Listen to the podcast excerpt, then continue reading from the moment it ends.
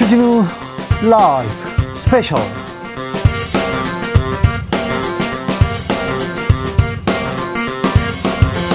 2023년 6월 24일 토요일입니다. 안녕하십니까. 주진우입니다. 토요일 이 시간은 일주일 동안 있었던 가장 중요한 일들 정리해드리는 그런 시간입니다. 시사 일타 강사 두 분 모셨습니다. 양지열 변호사, 박준 변호사, 어서 오세요. 네, 안녕하세요. 안녕하세요. 소개를 잘못했어요.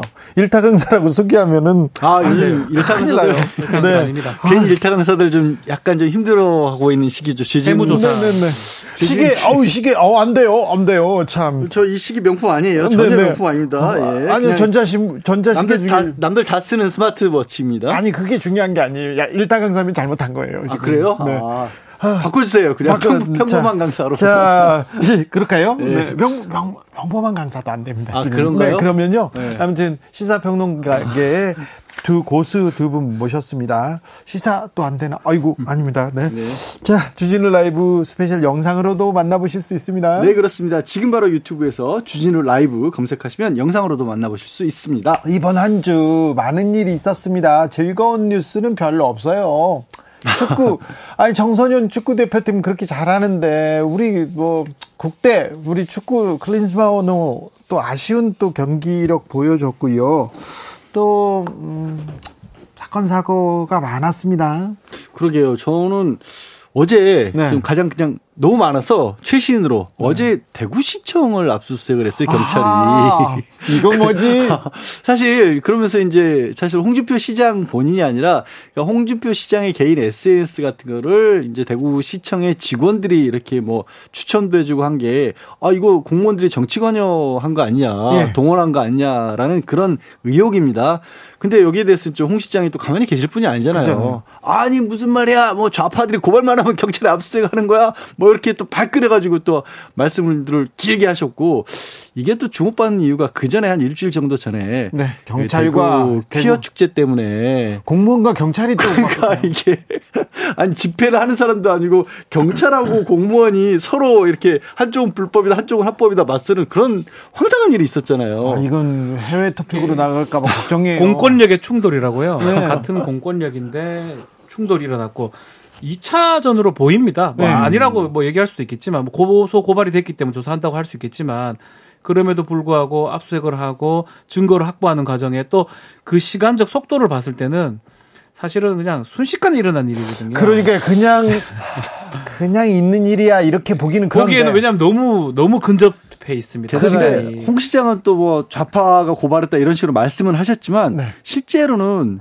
여당인 그러니까 본인이 소속해는 국민의힘하고 대통령실하고 갈등을 하고 있잖아요. 그렇죠. 그러니까 그, 그 부분을 생각할 예. 거예요. 어 총선 앞두고 나한테 견제고 던져 예. 그리고 다음 행보를 앞에서 나한테 태클을 걸어 그렇게 생각할 것 같은데요, 박지원 변호사? 그렇죠. 지금 뭐 겉으로는 뭔가 다른 어떤 단체에서 고발한 것처럼 얘기를 하지만 실제적인 모습을 좀 들여다보면 경찰이 뭐그 독자적으로 움직이긴 좀 어렵다고 보면 결국은 홍준표 시장도 뭐 알고는 있을 것 같아요. 지금 정부하고 대구시 특히 대구시장인 홍준표 시장하고 어떤 갈등 아닌 갈등 문제 또 뭐 잠재적인 대선 주자이기도 하고요. 아, 그렇죠. 뭐 계속적으로 쓴소리를 좀 하고 당의 고문에서도 지금 해촉된 상황이고 그러니까 이거를 그냥 단순한 어떤 선거법 위반 수사라고 보기에는 정치적 해석을 저희가 하지 않을 수 없는 상황이다 생각이 아, 듭니다. 앞으로 근데요, 사실은 이준석 전 대표 갈등 일으킬 때나 또 여러 문제에서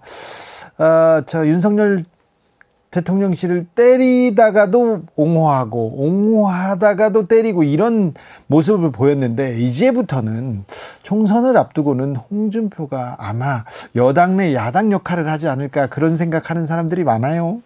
그러게요. 그러니까 여당 내 야당이라는 게 다른 건 아니고, 그러니까 홍준표 그 대구시장 나름의 또 영향력이라는 걸 가지고 싶을 거고, 네. 그러면 지금 사실 TK라고 하는 지역 자체가 국민의힘의 가장 핵심적인 지지층 세력이 있는 곳이기 때문에 본인 사람들 중심으로 그 지역에서 만약에 이렇게 좀 꾸린다면 지역의 맹주가 될 수가 있는 거잖아요. 그렇죠. 지역의 맹주가 되면 보통 지역의 맹주라고 왜 저희가 부릅니까? 중앙으로 나오려고 하니까 지역의 맹주라는 얘기를 하잖아요. 중앙하고 각 세우고. 그렇죠. 그러니까 아마도 그 견제구를 이렇게 하는 게 아닌가라고 홍 시장 스스로도 생각하실 수도 있고 이거 말, 정, 정치적으로 읽혀요. 말은 뭐 보이죠. 좌파를 탓하고 하지만 실제로는 이거 저 혹시 정부 여당에서 나한테 이러는 거 아니야? 이런 말씀이 들어가 있는 게 아닌가 싶어요. 실제로 지금 수도권에 있는 뭐 많은 이제 총선을 준비하는 사람들, 총선 많이 많이 남았지만 얘기를 들어보면 수도권 쪽은 국민이 좀 어렵다. 그러다 보니까 대부분 사람들이 TK 쪽으로 지금 가려고 하고 있다.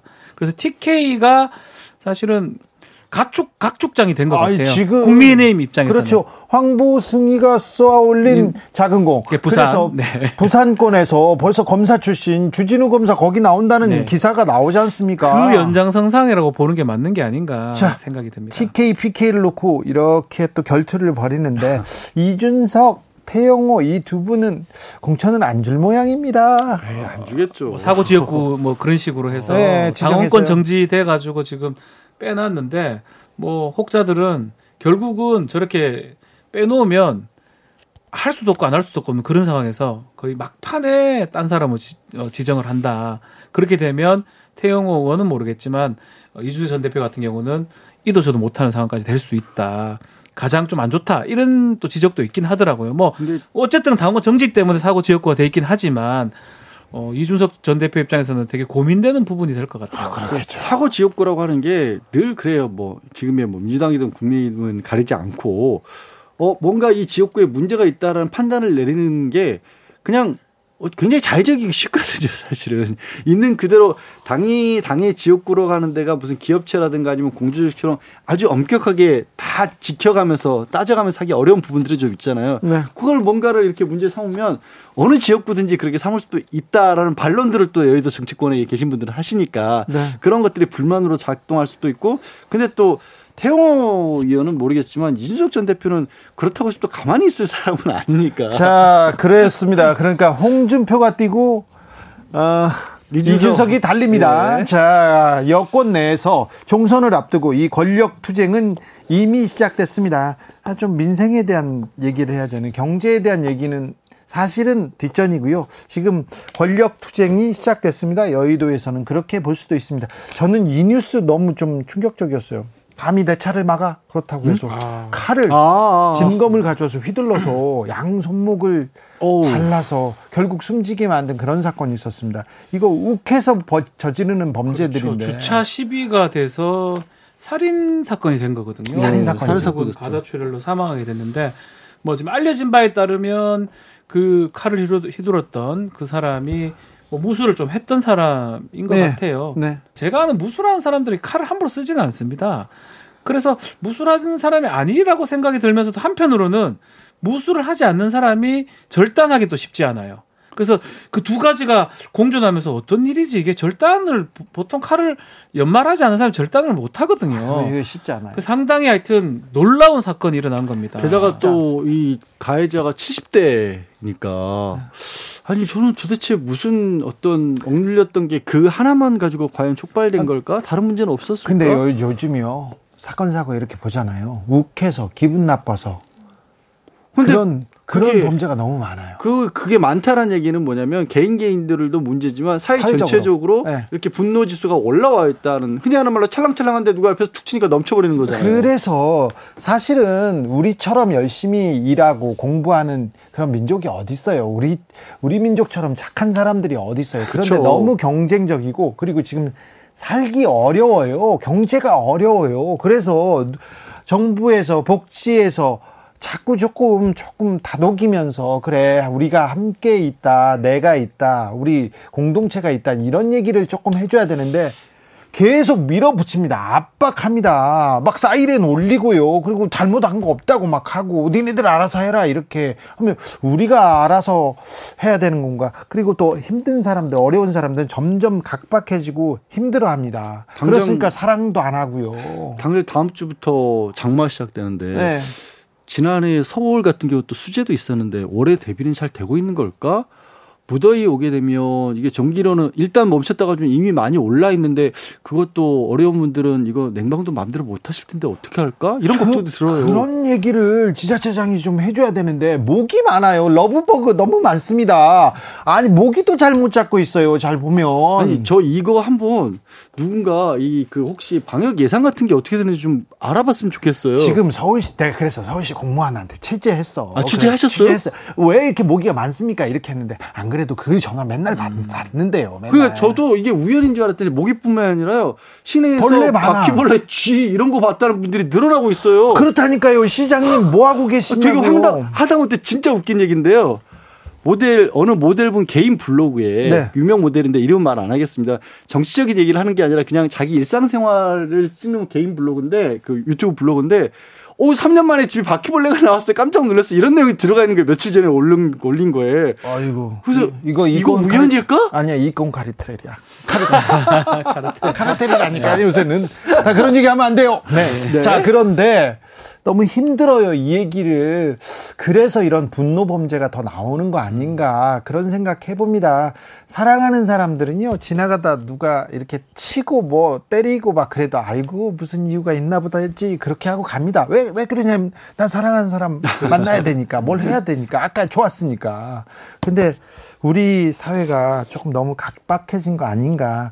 이 장검을 휘두른 이 할아버지 얘기를 보고 저는 그 생각을 했습니다. 박지원 변호사님. 저도 뭐 아주 각- 각박하고 좀 충격적인 소식이 지금 전해지고 있는데 어, 수원에서 발견된 영아 시신 아, 부부입니다. 아우. 영화 시신이 네. 계속 나와요. 이것, 냉장고에 이제 이것도 그 힘든 거예요. 몇 년치 이렇게 보관을 했다는 아우. 거거든요. 근데 문제는 이게 신호탄이 아닌가 생각이 들어요. 그래요. 어떻게 이제 발각, 발각이 됐냐, 됐냐면 보건복지부에서 전체 조사를 하는 과정에서 예컨대 출생은 했는 출산은 했는데 출생 신고가 안 된 어, 영아들 아이들을 찾아보다 보니까 대략 한 2천여 명 이상인데 그 중에 20몇 명을 조사하는 과정에서 뭐 드러났는 게 이 수원 영아 사건입니다. 지금 그거 말고도 많은 여러 가지 지금 사건들이 일어나고 있고 지금 한 보도에 따르면 한 몇 년간 한 만 명 정도가 지금 체크가 안 되고 있다고 하거든요. 네. 만약 그게 맞다 그러면 정말 이 사건이 시작으로 충격적인 사건들이 또 드러, 드러나지 않을까. 이게 듭니다. 사각지대인데요. 이게 가장 문제인 거죠. 근데 사각지대 치고는요 너무 너무- 커요. 너무 또 아니 박 변호사가 말한 거 슬퍼. 조금만 보충을 드리면 2,300명 가까운 아이들이 출생 신고가 안 돼 있다. 그래서 그 중에 1% 표본 조사를 했더니 23명을 조사를 했는데 3명이 죽었고 1명이 버려졌어요. 이거 이거 어떻게 돼? 100%다 조사하면 무슨 일이 있을 것 같아요? 전 굉장히 두려워요, 불안해요. 사실. 예, 불안해요. 이거 사실은 음, 어려운 환경에서 아이를 이렇게 가진 사람들이 있습니다. 그러면은 조금 사회가 있다. 우리가 있으니 너무 걱정하지 말아라. 얼마나 무섭겠어요. 네. 그런데 아, 우리가 있으니 좀 걱정하지 말아라. 우리가 도울 수 있는 만큼 도와줄게. 그러니까 힘을 내다오. 이런 얘기를 우리 공동체에서 한다면 이런 그렇죠. 죽음은 거의 사실 이건 사, 사실 심각한 거거든요. 사실 이런 뉴스를 좀 아, 분석해야 됩니다. 이런 뉴스가 왜 벌어지게 됐는지 이 사회에서 고민해야 됩니다. 이런 고민을 하나도 안 하고 막 경찰하고 막 싸우고 막 압수수색 계속되고 또 이거 보니까 총선 공천권 가지고 그렇게 얘기 그런 얘기로 시작하네요. 자, 주진우 라이브 스페셜 본격적으로 시작해 보겠습니다. 이제 할게요. 이제 시작할 겁니다. 네. 어, 가래때 그런 얘기는 하지 마세요. 알겠습니다. 자, 가보겠습니다. 외교 숨가쁩니다. 자, 중국과 미국은 지금 만나기 시작했어요. 시진핑 그리고 블링컨이 만났고요. 어, 우리는 중국 관련된 얘기가 계속 네, 갈등이 깊어집니다. 그리고 윤석열 대통령은 프랑스와 베트남 순방 다녀왔는데요. 자, 김병주 더불어민주당 의원과 그리고 이용우 국민의힘 의원과 함께 이야기 나눠봤습니다. 지금 이 시점에 방중 부적절하다 가기 전부터 국민의힘 네. 중심으로 비판 막 했어요. 네. 네. 이, 이것은 이미 2개월 전, 이 네. 3개월 전에 이미 초청을 받았던 것이고요. 네. 어, 실제로 싱하이밍 대사의 발언과는 전혀 무관한 초청이었습니다. 네. 그리고 이 초청에는 우리 국내에서는 경상남도 네. 대표단도 왔었고요. 예. 왜냐하면 경상남도와 티벳 자치구와는 홍준표 전 네. 시, 시, 지, 지사 당시에 자매 결연이 돼 있었어요. 네. 그리고 영국이나 이태리 등 한 27개국이 이번에 참가를 했습니다. 아, 영국 이태리에서도 네. 왔어요? 네, 일본서도 오고요. 보수 언론에서는 네. 네. 우리만 네. 지금 서방에서는 하나도 안 왔는데 우리만 네. 가서 네. 그 인권 침해되는 티벳에 가가지고 지금 네. 들러리 섰다 이런 얘기하던데 그거 아닌가요? 그것은 전혀 사실과 다르고요. 미국에서도 왔습니까? 미국인도 와서 네. 기조연설도 했어요. 아, 그래요? 네, 그래서 여기서는 정부 대표도 있고 예. 국회 대표도 있고 어 싱크탱크 또는 학자 여러 그룹에서 왔었고 네. 그명그 27개국은 티벳 자치구로부터 정식으로 저희들이 받았어요. 몇 개국이 왔는지 네. 보니까 국민 네. 국민의힘에서는 관광 외교 하지 말고 지도부를 만났어야지 이런 얘기도 합니다. 네, 지도부도 만났죠. 지도부 사실은 만났어요? 예. 먼저 첫날은 베이징에 갔습니다. 네. 베이징에 가서 우리 국회에 의미하는 전인대회 어, 리수광이라고 하는 아, 교육과학문화보건위원회 주임 어, 위원을 만났는데 이분은 네. 6년 동안 우리로 얘기하면 관광부 장관을 했고 네. 지금 우리로 얘기하면 국회 국, 그, 문체위원과 교육위원장을 하는 분이에요. 예, 예. 그럼 고위급도 만나고 또 외교부의 고위급도 만나고, 예. 어, 싱크탱크에도 갔었고요. 예. 교류협회에서도 가서 얘기를 나누었죠. 여러 가지에 대해서. 아, 그래요? 네. 그리고 나서 티벳으로 날아가서 엑스포에 참석한 겁니다. 네. 아, 네. 그렇군요. 네. 예. 중국 정부 초청으로 티베트 방문해가지고 패권주의 들러리 섰다. 네. 민주당이 그랬다. 그건 아니네요. 네, 전혀 사실과 다릅니다. 지금처럼 한중 관계가 경색될수록 더욱더 물 밑에서 이러한 것들이 네. 해야 되는 것이고요. 이런 효과는 외교 중국 외교부에서 대변인이 발표했잖아요. 네. 한중 관계가 어려운데 이렇게 다각적인 외교 활동 의원들이 하는 것이 도움이 됐다라고 네. 얘기했고 브링컨도 또 우리 박진 장관한테 얘기도 했잖아요. 네, 네. 한중 관계 중요하니까 네. 하, 어, 실제 건강하고 성숙된 한중 관계 개선 노력을 지지한다라고 브링컨이 박진 장관한테 얘기했는데 네. 우리 은 활동을 두고 한 얘기 같이 느껴졌어요. 네. 네. 아까 저희 청취자도 네. 그런 얘기합니다. 시진핑 국가주석이 왔다는 방 뭐 방한한다는 그런 뉴스 듣고 싶다고 이렇게 한중 갈등 있는데 네. 냉랭한데 이럴 때일수록 대화해야 되지 않습니까? 당연하죠. 자, 네. 중국에서는 네. 이그 싱하이밍 대사 발언 그리고 대통령 발언 어떻게 받아들이고 있습니까? 네, 싱하잉 대사 발언에 대해서는 특별히 언급이 없었습니다. 네. 그렇지만 한중 관계의 갈등에 대해서는 예. 너무 한국 정부가 가치 이데올리기 중심으로 보는 것 같다라는 견해는 비쳤습니다. 네. 그래서 더욱더 이렇게 갈등 구조로 가는데 중국 정부에서는 고위급들이 한중 관계 개선해야 된다. 네. 그리고 또 이러한 개선을 원하고 예. 그래서 우리도 요구를 했습니다. 예. 지금 관광 단체 관광을 중국이 우리 한국에 오는 거 막고 있지 않습니까? 네. 금지되어 있는데 이런 걸 빨리 풀어라. 그렇죠. 그리고 또 그 얘기 해야죠. 그, 네, 그걸 요구했고 예. 그다음에 이제 아이돌이라든가 그 한한령. 공연 네. 어, 공연도 예. 서로 교환 공연도 많이 활성화하고 예. 이런 걸 풀도록 요구도 했었죠. 이런 예. 다양한 문제. 그래서 어 고위급들이 이것은 긍정적으로 봤고요. 그래요. 어 그래서 고위급들도 한중 관계는 이미 31년 동안 깊은 관계가 있기 때문에 이런 어려움을 극복하고 좋은 관계로 가자는 취지의 얘기들을 했었죠. 가, 가서 얘기는 네. 또 잘하셨네요. 네, 조혜정님께서 티벳 인권 문제를 옹호하는 것처럼 비춰질 수 있다 이렇게 비판하던데 이 부분 어떻게 생각하세요? 이것은 차원이 다른 문제입니다. 네. 지금 사실은 우리가 중국의 대만 문제나 네. 티벳 인권 문제를 거론하는 것 자체가 사실은 한중 관계의 갈등의 골을 깊게 하는 겁니다. 네. 이번에 티벳에 한 것은 티벳 인권 문제와는 전혀 다른 관광 문화에 대한 엑스포입니다. 네. 예를 들어서 그렇게 따지면은 독일에서 엑스포가 열렸을 때 우리가 가면은 네. 독일이 나치 그거를 우리가 어, 옹호하는 게 됩니까? 아, 우리 아니죠. 지금 부산 엑스포를 유치하기 위해서 노력하잖아요. 네. 유치된 많은 나라에서 고위급 손님들이 와야 이게 흥행이 되지 않습니까? 네네. 그런 차원인 것이죠. 아무튼 네. 서방 사회는 하나도 어, 서방 선진국은 하나도 안 가고 우리나라만 간 것처럼 이렇게 호도하는 사람들이 있는데 그건 아니다. 이거. 네, 전혀 아닙니다. 네. 자, 예.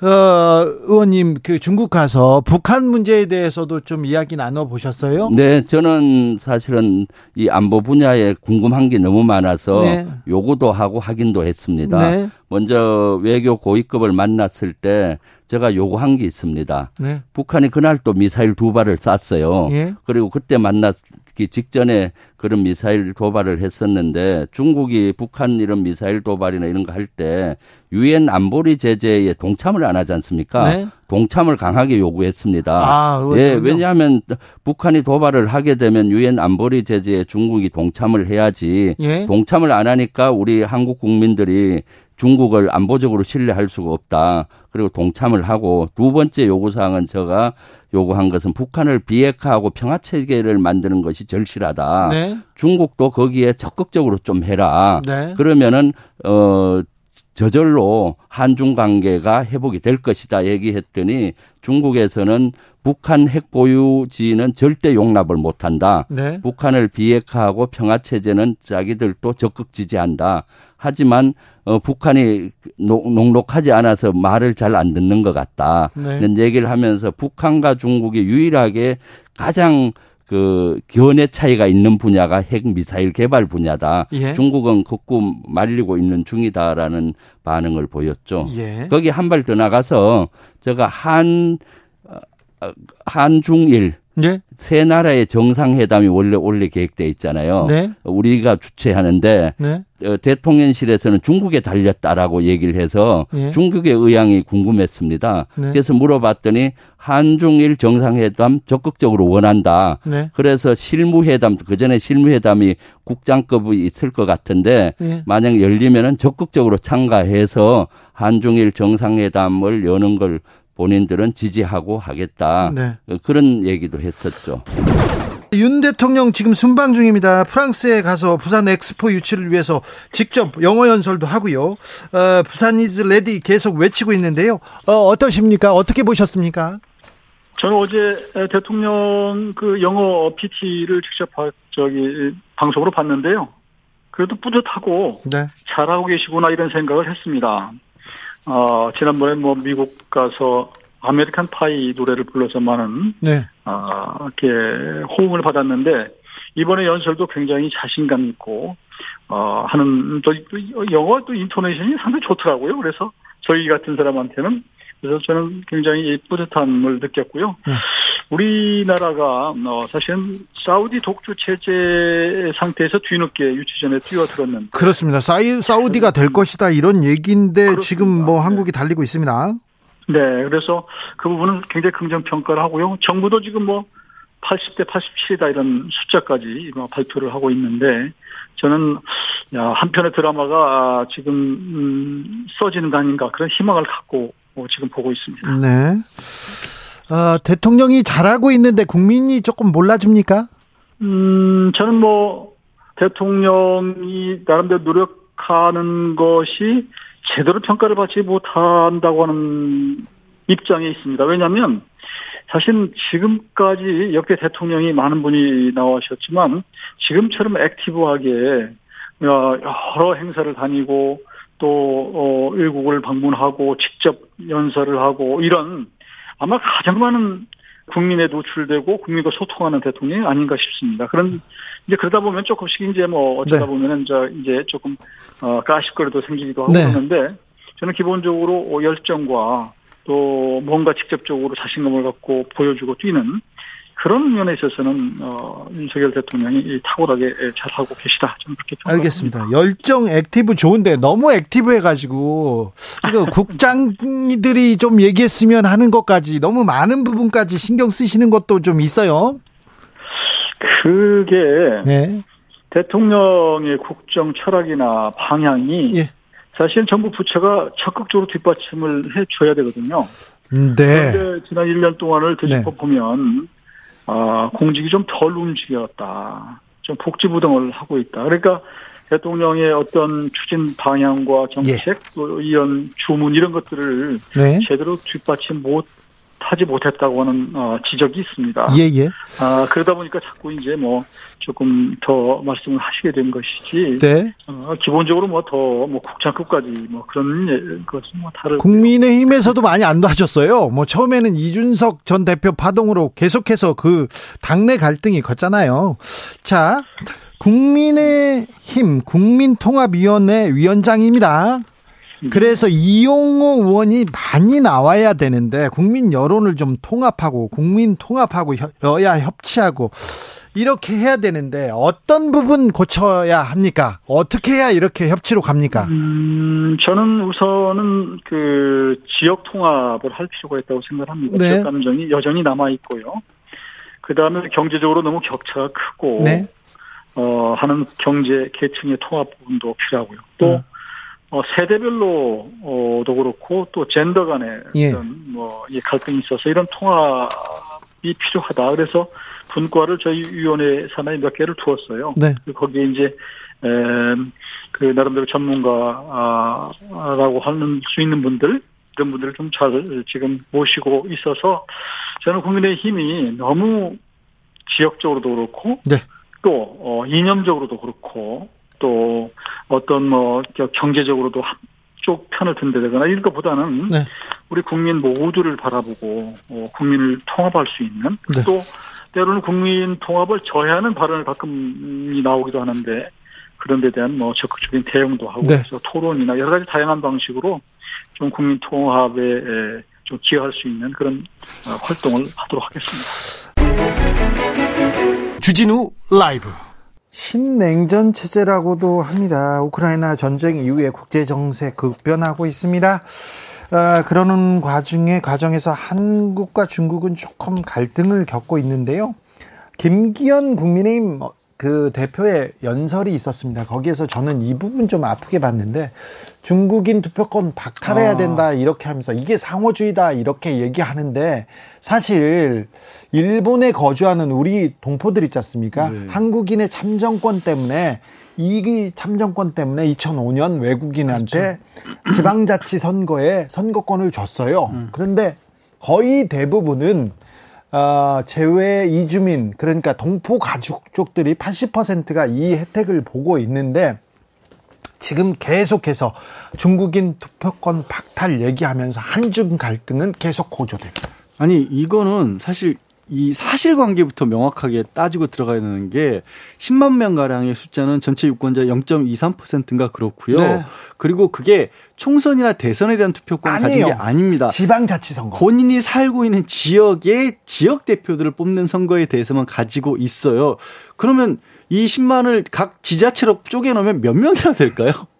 무슨 그분들이 여기서 여당의 대표가 국회에서 이게 문제다라고 할 상황인가요, 과연? 이게 왜 0.0 막 이런 퍼센트인데 0. 몇 퍼센트를 왜 지금 얘기할까요? 그러니까 이게 중국 정치적 의도가 돼. 정, 중국에 대해서 그러니까 중국이라든가 중국이란 중국 사람이라든가 이런 데에 대해서 좋지 않은 생각을 가지고 있을 수는 있어요. 많을 수도 있어요. 반중 절- 정서가 지금 지- 실제 하고 있습니다. 네. 그러니까 감정의 부분인 거고 그런데 국민이 그런 감정이 있다고 할 때 거기에 업어타서 그걸 이용하라기보다는 그거는 그거더라도 우리가 일본 뭐 반일 얘기라고 후쿠시마 오염수 얘기한다고 일본 관광 안 가는 거 아니잖아요. 자, 자, 그 반일 정서도 좀 누그러뜨려야 누그러뜨려야 되기도 하고요. 반중 정서도 그러니까 마찬가지죠. 그런 감정적인 부분들을 오히려 잘, 잘 이렇게 잘 이끌어서 좋은 쪽으로 좀 나가는 게 정치권의 역할 아닌가요? 그렇죠. 그다 사실관계가 맞아야죠. 사실은 그 법 자체가 2005년도에 만들어졌는데 중국을 네, 상관은 중국을 대상으로 하는 게 아니에요. 네. 전 세계를 상대로 하는 어떻게 보면 그렇죠. 법이라고 봐야 돼요. 그게 얘기했던 상호주의죠. 일본이었고 일본을 일본에서 안 해주니까 우리라도 먼저 해주자라는 취지에서 만들어졌던 법이거든요. 그렇다면 그때 상황하고 지금 상황과 맞지 않는 부분을 얘기해야 되는데 지금 얘기했던 것처럼 혐오 부분에 지금 포인트가 맞춰져 있는 것 같아요. 지금 보험 부분도 비슷하거든요. 보험 자체도 이 보험 그냥 그 사람들 특혜를 받는 것처럼 하는데 일정 기간 동안 거주를 해야 되고 예전에 3개월이면 지금 6개월 동안 거주를 해야 되고 거기다가 보험료라든지 돈을 내야 되는 상황이 있는 있는 건데 그걸 다 빼고 지금 얘기를 하다 보니까 한쪽으로 좀 치우쳐지는 측면이 좀 있는 것 같습니다. 사실 이 그 중국인 투표권 박탈 이 법안은 만들어지기 어렵습니다. 국회를 통과하기 어려운데 그렇죠. 계속해서 국민의힘에서 이렇게 내세우는 거는 이 한중 갈등, 반중 정서 여기에 편승한다는 이런 비판을 받을 수밖에 없어요. 그러니까 일본 정치권을 우리가 비판할 때 이런 얘기하죠. 일본 정치권이 꼭 뭔가 자국 내에서 문제가 안 풀면 꼭 한국 때리더라. 아, 그 임, 임진왜란 때도 그랬고요. 그러니까 바람 감정 이용하더라. 지금껏 북한을 악마화하더니 지금은 한국을 악마화하는 건 하- 한국을 때린다. 이거 아베 정부에서 한거 그거 아닙니까? 썼던 아베 거잖아요. 정권에서. 근데 국어를 마치 배웠다는 듯이 중 그럼 우리는 중국 때려볼까? 이러고 있는 거예요. 이게 아 정치권에서 이런 식으로 나서는 건 저는 뭐 이게 뭐당저 어떤 너무 속상해요. 여당 야당을 떠나서 이래서는 안 된다고 봐요. 국익에 도움이 안 되잖아 하나도. 예. 정치가 갈등을 진짜 봉합해야 되는데 해소해야 되는데 부추긴다는 건 이거는 절대 안 됩니다. 좀좀 제고해 주세요. 아무튼 그 이용호 의원도 그렇고요. 뭐 언론에서는 아우 대통령이 영어를 잘해 이 영어 잘한다는 내용이 이렇게 지면을 가득 채웠습니다. 뭐 이제 엑스포 유치위에서 직접 이제 가서 네. 프레젠테이션을 했는데 보도에 따르면 전망은 그렇게 밝은 것 같진 않아요. 네.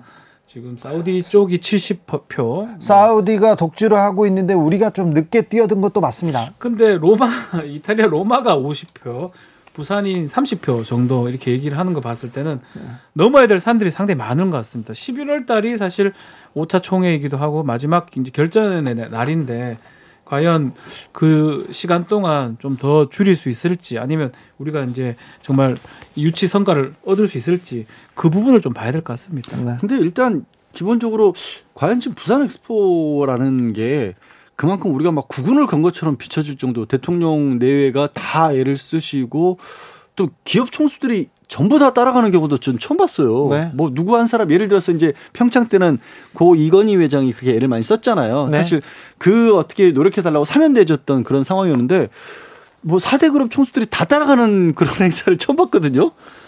그런 상황이었을지 거기서부터 조금 좀 경제. 기대 효과, 뭐 기대 간접적 효과도 크다고 하지만, 야, 근데 이렇게 하다가 만약에 만약에 받지를 못한다 그러면 아, 잘 됐으면 좋겠어요. 아, 잘 돼야 되는데. 잘 됐으면 좋겠는데.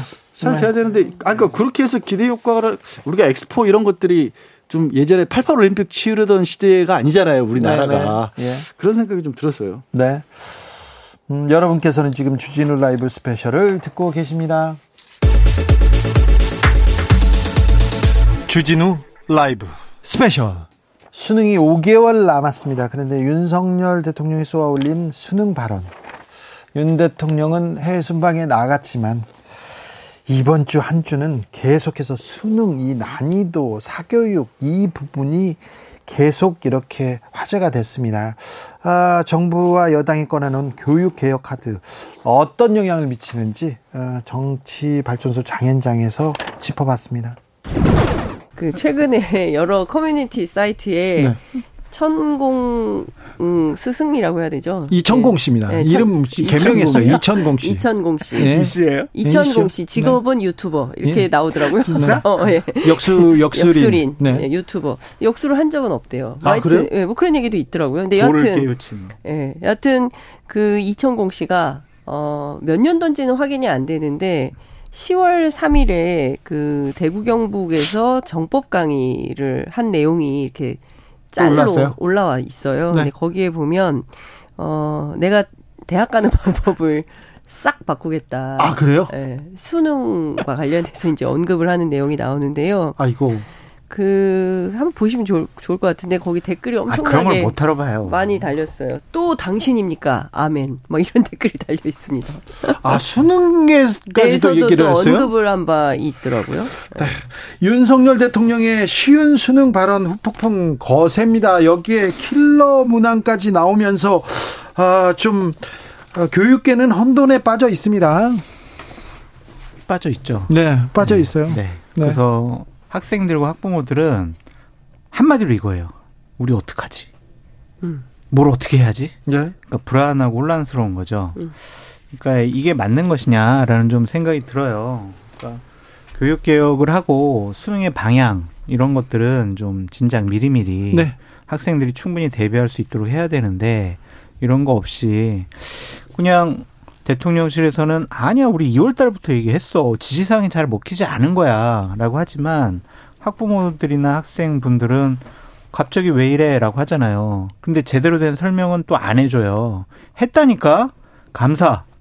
그다음에 잘러 이렇게 나온단 말이에요. 네. 그러니까 무서워가지고 가만히 있을 수밖에 없고 아 이거는 어쨌든 사교육 카르텔이야 학원 고액연봉자 나빠 이 사람들 막 지금 또 손가락질하고 있잖아요. 네. 일타 강사 다 죽었다고 네. 뭐 압수수색. 억대 시계 뭐 이런 분들 갑자기 압수수색. 갑자기 일타 강사들이 네. 개딸이 됐어요. 아니, 그 자유 경제 체제 하에서 예. 그 사람들이 강의를 잘해서 돈을 많이 버는 게 뭐 그렇게 문제라고 또 그것까지 문제 삼는지. 그러니까 지금 보면 뭐 건폭 다음은 교폭이냐. 교폭이요? 예, 그런 얘기도 나오고. 일타폭? 코, 음, 코앞에서 폭탄 투척을 당했다, 망했다. 댓글에 이런 것도 있어요. 차라리 잘 됐다. 이 기회에 그냥 싹 다 서울대 졸업으로 만들어주자. 그러니까 예컨대 예, 과거에 국공립대 네트워크 뭐 이런 네. 거를 네. 민교협 등에서 주장한 바 있었거든요. 네, 서울대 그러니까 없애겠다고 그, 네, 서울대 없앤다고 하면서 이제 그때 얘기인데 제가 보기에 왜 이렇게 난리냐면 핵심은 대학 서열화, 고등학교 서열화, 그다음에 학력 차별. 뭐 이런 것들이 사실은 바탕에 깔려 있고 뭐 정부 여당에서는 사교육비 절감 얘기를 하고 있지만 제가 두 아이를 키워 키우고 있는데 이안 없어져요 사교육비 이게 그 구체적인 방안이 될 수가 없어요. 그러니까 대학 서열화라든가 기본적으로 이후에 대학 졸업 이후에 아이들이 어떻게 행복하게 살 건지에 대한 grand master plan 없이 그냥 뭐 이런 방식으로 수능 쉽게 낸다고 학원 가요. 안 네. 가지 않아요. 자, 교육 개혁에 대해서 화두를 던지는 거는 필요하고요. 어찌 보면 어, 학교 수업만 잘 따라가도 이렇게 대학교 가는데 어려움 없게 하겠다 이런 이런 거 취재 어, 사교육 없는 세상 만들기 위해서 노력하겠다 이런 취재는 공감합니다. 아유, 그런데 공감하죠. 그런데 대통령의 발언이 몇 발자국 그렇게 또 깊게 들어갔어요. 그리고 뭐 시점과 방법이 문제라고 좀 생각이 듭니다. 기본적으로 교육 개혁을 향한 예. 수능 출제 방향에 대한 대통령의 생각과 판단은 옳은 방향이다라는 많은 전문가들이 얘기를 하고 있습니다. 근데 하지만 이렇게 갑작스럽게 하는 시점이 문제다라고 말씀을 드릴 수밖에 없고요. 또한 대응하는 방식들이 상당히 조금 거칠어요. 여러 가지로. 그러니까 이런 것들이 맞느냐라는 음. 것과 저는 시스템이 좀 무너진 것이 아닌가라는 두려움을 좀 갖고 있습니다. 네. 왜냐하면 국가의 정책을 총괄해야 하는 집권 여당의 네. 정책위 의장 예. 대통령께서 입시에 해박한 분이다. 입시 전문가. 이렇게 얘기를 하고 이렇게 있고. 발언하셨죠. 이주호 교육부 장관은 네. 저도 많이 배우고 있습니다. 대통령이 나한테 배우고 있대요.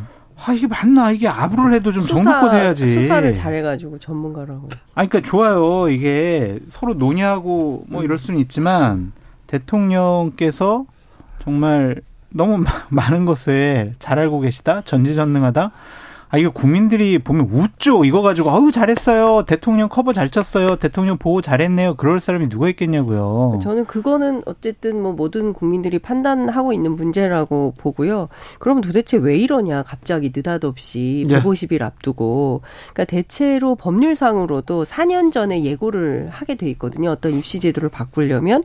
그런데 느닷없이 지금 뭐 다섯 달 앞두고 이렇게 나서는 이유가 뭐냐와 관련해서 국회 교육위원회 야당 의원들은 어떤 더 의심을 하고 있냐면 평소 이주호 장관의 지론하고도 좀 영향이 있는 거 아니냐라는 얘기를 하고 있는데 네. 무슨 네. 얘기냐면 수능은 쉽게 내는 거예요. 그래서 잘 치게 하고 네. 그런데 대학에서 또 아우성일 거 아닙니까? 변별력이 없다. 어떤 네, 네. 학생들을 뽑아야 되냐. 네. 이러면서 자연스럽게 논술고사 면접을 강화하는 방식으로 갈 수밖에 없다는 거예요. 왜냐하면 애들을 뽑아야 되니까. 뭐 이렇게 되면 이게 지금 우리가 수능에서 그다음에 또, 또 다른 사교육이 불러 그럼요. 아이 100%죠. 그리고 이제 지금 우리가 고등학교 고교 학점제가 2025년부터 도입이 되거든요. 그러면 2028년부터는 지금과 전혀 다른 그 대입 시스템을 만나게 돼요. 그러니까 그런 계획하에서 뭔가가 진행이 되고 있는데 이거를 다시 거꾸로 돌리고 뭐 저 뭐야 저 사교육비 없앤다면서 지금 자사고 외고 뭐 이런 건 다 그대로 둔다는 거 아닙니까? 이건 또 그러면 어떻게 되냐면 옛날에 윤석열 대통령 시험 보시 본고사 보셨죠? 본고사 예 그러니까 예비고사 본고사 부활로 돌아가는 시스템을 만들려고 하는 거 아니냐. 이러면 완전히 막 다 뒤바뀌거나 얽혀가지고 무엇을 위한 교육개혁인지 알 수가 없는 방향이 된다는 겁니다. 지금 국민들이 혼돈에 빠져 있는데 교육개혁 혼돈에 빠져 있는데 우리나라 학부모들 학생들이 다 전문가거든요. 그럼요. 여기에 대해서 거의 다 고민하거든요. 네. 전 국민이 전문가요, 이 네, 씨는. 자, 그러니까 이거는 국민들이 판단하도록 두겠습니다. 아, 근데 제가 이제 문제를 삼고 걱정스러운 게 뭐냐면 전 보수 우파가 내년 총선에서 이기길 바래요. 그런 입장인데 이 입시 문제나 교육 문제를 잘못 건드렸을 때 뒷감당을 과연 할 수 있을 것이냐라는 좀 생각이 들고 고3들이 벼르고 있습니다. 기시감이 드는 게 뭐냐면 문재인 정권 하에서 부동산 문제 잘못 접근했잖아요. 강남 집값 잡겠다 그래가지고 스물 몇 번이나 부동산 정책을 뭐 새롭게 고치고 발표를 하면서 집값 폭등만 불러일으켰다. 제대로 이걸 잡지도 못했다. 이러한 평가를 받는 건데 한 지도자의 국가 지도자의 생각과 판단과 성향과 신념과 고집으로 입시 정책이 바뀔 수가 있다라는 것. 많은 학부모들과 전문가들이 이렇게 썩 동의하지 않는 방식으로 진행이 된다라는 것. 이걸 과연 내년 총선 때 국민의힘 출마자들이 감당할 수 있을까라는 걱정이 좀 있습니다. 저는 그에 앞서서 선거보다 모든 사람들이 선거를 중심적으로 사고를 하는데 저는 그거보다 장 소장님 앞서 말씀하신 대로 이 시스템 붕괴의 문제를 지금은 정말 고민해 봐야 되는 게요. 교육부만 그런 게 아니라 국가정보원도 지금 인사 때문에 난리지 않습니까? 네. 그러니까 전 부처가 지금 제대로 돌아가고 있는 노동부는 노동부, 교육부는 교육부, 국정원은 국정원. 제가 보기엔 검찰 빼고 나머지는 지금 제대로 작동이 안 되는 가장 큰 이유가 뭐냐. 일하기가 어렵다는 거예요. 왜냐하면 대표적인 게 대입국장 날린 건데 이분이 수능 채점 뭐 점수 뭐 그 난도와 관련해서 아무런 관련이 없는 사람인데 어쨌든 책임지고 물러나라고 해서 경질된 거 아닙니까? 뭐 이런 방식으로 소위 말하는 늘공들한테 책임을 지우면 일 안 한다는 겁니다. 그러면 안 돌아가는 거예요. 보수 정부가. 제가 참칭 패널이니까 보수의 여권의 네. 입장을 좀 네. 그래도 대변을 해줘야 될 게 아니냐라는 아니 근데 아무도 그렇게 인정 안 하는데 굳이 그렇게 하시려는 아니, 이유는 뭐예요? 아니, 그래도 우리가 좀 형평성 기하기 위해서 네. 입장을 좀 대변을 해줘야죠. 그러니까 문재인 정권 하에서 벌어졌던 여러 가지 입장 별로 음. 대변 안 하는데. 아니 그래도 입장은 뭐 한번 해봐요. 들어는 볼게 해보세요. 들어는 본다고요? 네, 네, 들어는 드릴게요. 폄하하는 말씀 아니요, 들어는 드릴게요. 그러니까 문재인 정권 하에서 네. 많은 적폐적인 일들이 벌어졌는데 그것은 비정상적이었다. 그래서 그것을 정상화하는 과정이다라고 음. 대통령실에서는 얘기를 하고 있죠. 킬러 문항, 네, 킬러 문항이 뭐였어? 이렇게 얘기하는 사람까지도 다 킬러 문항에 집중할 수밖에 없는 그런 한 주였습니다. 그 뭐 킬러 문항 저도 이제 아이들 그 시험 수능 문제를 본 적이 있어요. 저는 국어 문제도 못 풀겠더라고요. 영어는 고사하고 실제 다도 어렵고 그래가지고 네. 제가 어, 옛날에 어떤 PD하고 다큐멘터리를 하나 교육 한국 교육에 대한 다큐멘터리를 준비하려고 했는데. 네. 어, 조정래 선생한테 태백산맥 문제를 풀게 하는 거예요. 그러면 잘 못, 어, 제가 책의 맛이라고, 네. 어, 김갑수 평론가하고 네. 정선태 국민대 교수하고 이렇게 책을 읽고 이렇게 얘기하는 건데, 네. 제가 가끔 장난을 쳐요. 네. 그래서 어떤 시를 읽지 않습니까? 그러면 그, 그 시와 관련된 수능 문제를 풀어봐라! 이렇게 하면은 못 풀어요, 잘. 아니, 이게 박준 변호사도 본 적 없죠? 제가 국어 문제에서 음. 사행위 취소 소송을 봤어요. 아. 사행위 취소 소송이 사법시험에서도 되게 어려운 문제거든요. 과목이거든요. 그게 쭉 나와 있는데 제가 장담하는데 그 문제 사법시험 객관식 문제보다 어려웠어요. 네. 그러니까 문제가 있는 건 맞아요. 네. 문제가 있는 건 맞는데 그러면 그렇게까지 만들어지게 배경이라든가 지금 시점이라든가 이거를 개선하지 않은데 제가 이론을 가지는 않는데 이게 좀 방법론이 굉장히 신중하게 접근을 자, 해야 되거든요. 가장 이건 좋은 생각이에요. 자, 공교육 강화하고 네. 사교육비 경감하자. 변별력을 위해서 만든 괴물 틀리라고 일부러 골탕 먹인 문제 없애자. 여기에 반대하는 그렇죠. 국민은 없어요. 자, 근데 가장 좋은 생각을 가장 나쁜 방식으로 그렇죠. 발표했다는 게 이게 지금 시점 시점이나 방법에 대해서 다들 이제 문제 제기를 좀 하고 있는 거거든요. 네. 5개월 정도 남았습니다. 저는 뭐 개인적으로 제 애가 이제 고3 수능 준비를 하고 있어요. 아, 애는 뭐래요? 애는 뭐래요? 그 저는 뭐 우리 애는 뭐 크게 그 신경을 안 쓰긴 하던데 아, 근데 이제 불안은 하죠. 네. 학부모 입장도 그렇고 공부를 안 해도 불안하죠. 예, 뭐 해도 불안하고 잘하고 그러지 않아서 그런지 몰라도 어쨌든 최상위권이나 뭐 상위권을 구별하기 위해서 뭐 킬러 문항이 존재한다고 하니까 뭐 그런 것도 있겠지만 어쨌든 간에 준비하는 학생들 입장에서는 상당히 충격적이고 상당히 혼란스러울 수밖에 없거든요. 그렇죠. 뭐 이거 뭐 법 얘기를 굳이 안 하더라도 몇 년을 두고 교육은 이렇게 좀 해야 되는데 우리 법에도 4년 정도를 두고 예고를 해가 시, 실현하라고 돼 있건데 그, 그렇죠. 그, 그것도 사실 못 지켰고 또 한편으로는 대통령이 어떤 즉흥적인 즉각적인 발언이 좀 시작이 돼서 그것을 수습하는 과정에서 더 문제가 좀 커졌던 게 아닌가. 대통령의 발언을 잘못 이렇게 발표했다. 그렇죠. 이렇게 정부 여당에선 설명하고 있으나 그 다음에 좀 자세히 좀 정확하게 좀 혼란을 가라앉히야 그냥 되는데. 그냥 뭐 나중에 이런 어떤 방향을 잡고 나중에 어떻게 바꾸겠다 천천히 이렇게 얘기하면 끝날 일인데 당장 킬러 문항이 문제되니까 없애야 된다는 식으로 올해부터 이제 한다고 하니까 문제가 발생하는 거예요. 근데 꼭 패턴이 똑같아요. 뭔가 대통령의 입에 뭐 말한 것이 좀 논란이 되면 원래 그런 뜻이 아니었다 내지는 애초에 미리 말했었던 건데 전달이 잘못했다라고 그렇게 또 나와요. 해명이. 나중에는 괴담으로 만든다. 그리, 그리고 누군가 다른 사람이 지금 물러나요. 여기도 이번에 평가원장인가 물러났잖아요. 그래서 아니 왜 이렇게 쉬워 뭐 당연히 어찌 보면 지금 박, 박병서 말한 것처럼 철회를 하거나 뭐 실수가 있었다거나 이런 것도 아니고 꼭 아우 못 알아들었어요. 내가 그렇게 얘기한 게 아닌데. 네. 그리고 책임은 음. 엉뚱한 데서 지는 것 같고.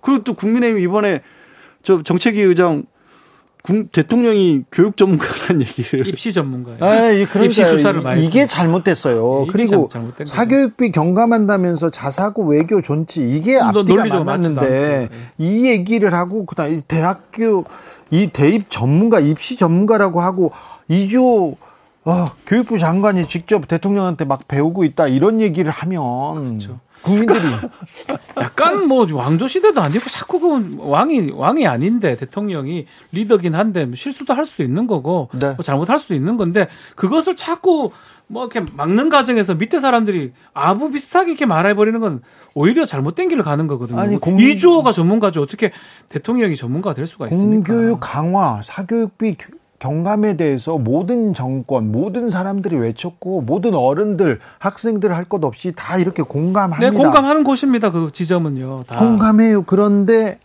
너무 좀 어수선하고 어수선하고 치밀하지 못하고 갑작스럽고 혼란이 일어난 뒤에 수습을 못하고 있고 게다가 이게 거기서 또 한 가지 이제 비슷한 패턴은 뭐냐면 아 이건 뭔가 이권 카르텔이 있다라는 거의 식으로. 똑같아. 그래서 아까 네. 저희 시작할 때 농담처럼 일타 강사란 말 쓰면 안 된다. 엉뚱하게 지금 일타 강사들한테 지금 불똥이 튀는 지금 일타 강사들 돈 많이 벌었다. 그리고 네. 비싼 시계 천다 그러면서 사회 악이라고 얘기하지 않습니까? 그러니까 그거 이전에 우리가 몰랐던 게 아니잖아요. 사실 그건 저도 문제가 있다라고 보지만 그런데도 불구하고 지금 상황에서는 어찌 할 수 없는 상황이었다고 좀 사회적으로 암묵적으로 인정이 됐기 때문에 그분들도 또 나서서 뭐 방송에도 나오고 막 그랬던 분들이고 그렇죠. 심지어 뭐 거기에 뭐 유명 학원 뭐 원장에 대해서는 약간 비난했었는데 그 원장인지 회장인지 그분 얼마 전에 결혼식에 있을 때는 또 여권 관계자들도 다 화환 보냈어요. 자, 좀 생각해 보자고요. 교육 개혁한다. 우리 아이들한테 좀 더 나은 교육 환경 물려주자. 이런 부분에 대해서는 모든 국민이 박수를 칠 당연히, 거예요. 당연히. 그리고 잘한다 얘기를 할 텐데 왜 지금 국민들이 혼돈스럽고 학생들이 어 이거 좀 아 이거 이거 불안해하는지 그 부분에 대해서 조금 생각해 주세요. 그렇죠. 교육 개혁 뭐 필요하고요. 다들 원하는 방향이 있는데 네. 이렇게 급박하게 올해 바로 바꿔서 오래 적용한다 이런 거를 바라는 사람은 사실 거의 없을 겁니다. 네. 마찬가지로 2학년, 3학년, 고등학교 2학년, 3, 1학년도 마찬가지예요. 이렇게 바로 바뀌면 어떻게든 준비하는 게 다 달라질 수 있거든요. 그리고 이거 교육 개혁이 이게 때려잡아야 될 곳이 아니에요. 자꾸 때려잡으려고 하는데 막 누굴 때리려고 그러는지 잡으려고 하는지 이거 두더지 게임이 아닙니다. 그러니까 좀 음, 국민들의 공감을 얻고 이 개혁 에 대해서 이렇게 가잖아요. 국민들 눈높이에 맞춰서 천천히 손잡고 가잖아. 그럼 박수 받을 일을 가장 좋은 생각을 가장 평범하고 상식적인 생각을 가장 나쁘게 지금 처리하고 있는 거 아닌가 그런 생각이 그러니까 뭐랄까 무슨 일을 추진을 하든지 간에 네. 결국 정치라고 하는 게 여론을 등에 업고 여론에 어떻게 보면 힘을 받아서 가야지 개혁이란 건 성공할 수 있는 거잖아요. 아, 요새 뭐 방송사가 좀 안 도와줘가지고 방송사도 카르텔이라는 거 아니에요. 아 방송국도 카르텔이라는. 아뭐 무조건 카르텔이라는데 뭔지 잘 모르겠습니다만, 네 그렇게 생각하지 말고 언론 여론이 호도됐다 이렇게 생각하지 말고 괴담에 속았다 이런 생각을 좀 하지 마시고, 근데 좀 천천히 그리고 또 혼란을 좀 좀 줄이면서 아우 놀라 죽겠어요. 학생들 지금 걱정한되지 않습니까? 그러니까 좀, 네, 그 부분에 대해서 조금 고려해 주세요. 네. 다음 주 어떤 일이 있을지 신문 돗자리 한번 펴볼까요? 아, 근데 진짜 지난주에도 수능 때문에 이 난리가 날 줄 몰랐잖아요. 예상을, 아, 예상을 못 하겠어, 이제. 수능은 민감한 문제죠. 아니, 그러니까 그 갑작스러 이런 정도의 이슈들이 막 생각지도 못한 데서 튀어나오니까 뭐 예상을 못 하겠어요, 전. 그래도 이제 뭐 대통령도 돌아오고 또 이제 수능 문제도 이제 이제 좀 이렇게 저는 논란을 조, 조정해야죠. 저기 한중 갈등도 좀 아, 줄이고요. 저는 장재원 의원. 장재원이요? 과방위 의장인데. 과방위요? 과방위에 지금 이슈가 굉장히 많이 걸려 있어요. 아. 거기 방송도 걸려 있고요. 후쿠시마도 네. 걸려 있고 다 걸려 있는데 안 나타나셨거든요. 아, 그러니까요? 예. 그래서 여기서 뭔가 좀. 아, 장재원 과방위원장이 나온다는 것은. 네. 음. 왜냐하면 오늘 아, 어제 이제 뭐 방통위원장의 거치도 결정이 되고 했으니까 그에 따른 조치들도 필요하긴 하거든요. 예.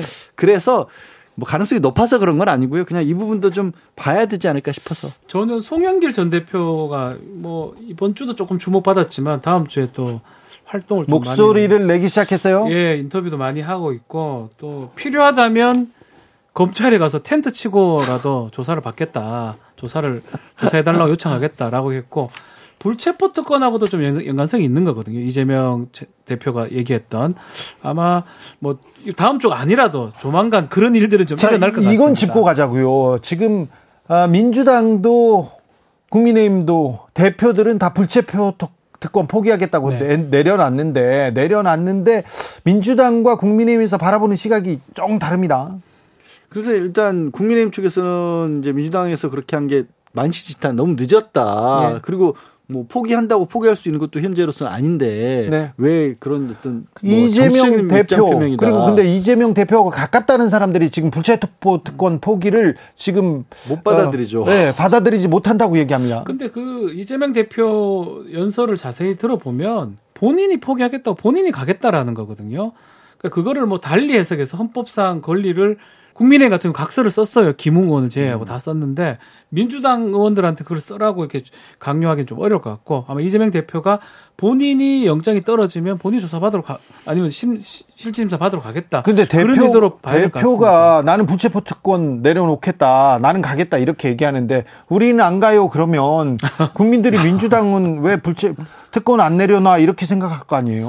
그러니까 그런 분위기를 좀 국민의힘 쪽에서 은근히 바라는 것 바라는 같아요. 것 같아요. 그래서 그런 분위기를 만들기 위해서라도 각서를 썼죠. 그렇죠. 네. 그렇죠. 이건 사, 사실은 이재명 바, 대표는 본인 얘기한 거거든요. 받고 받고 각서로 가버렸어요. 네. 네. 더블로 갔어. 김웅 의원은 안, 안 했어요. 자 다음 주에도 그 참 장재원 송영길이라 다음 주에도 또 저희가 일타강사 아니라는 증거예요 이게. 아, 뭐 예측을 못 하잖아요. 좁게 이렇게 못 하잖아요. 킬러 문화가 아니었어. 아니었어요. 네. 네. 여기까지. 네. 네. 왜 갑자기 자기네들 실력? 우리 일타 아니에요 이렇게. 아 네.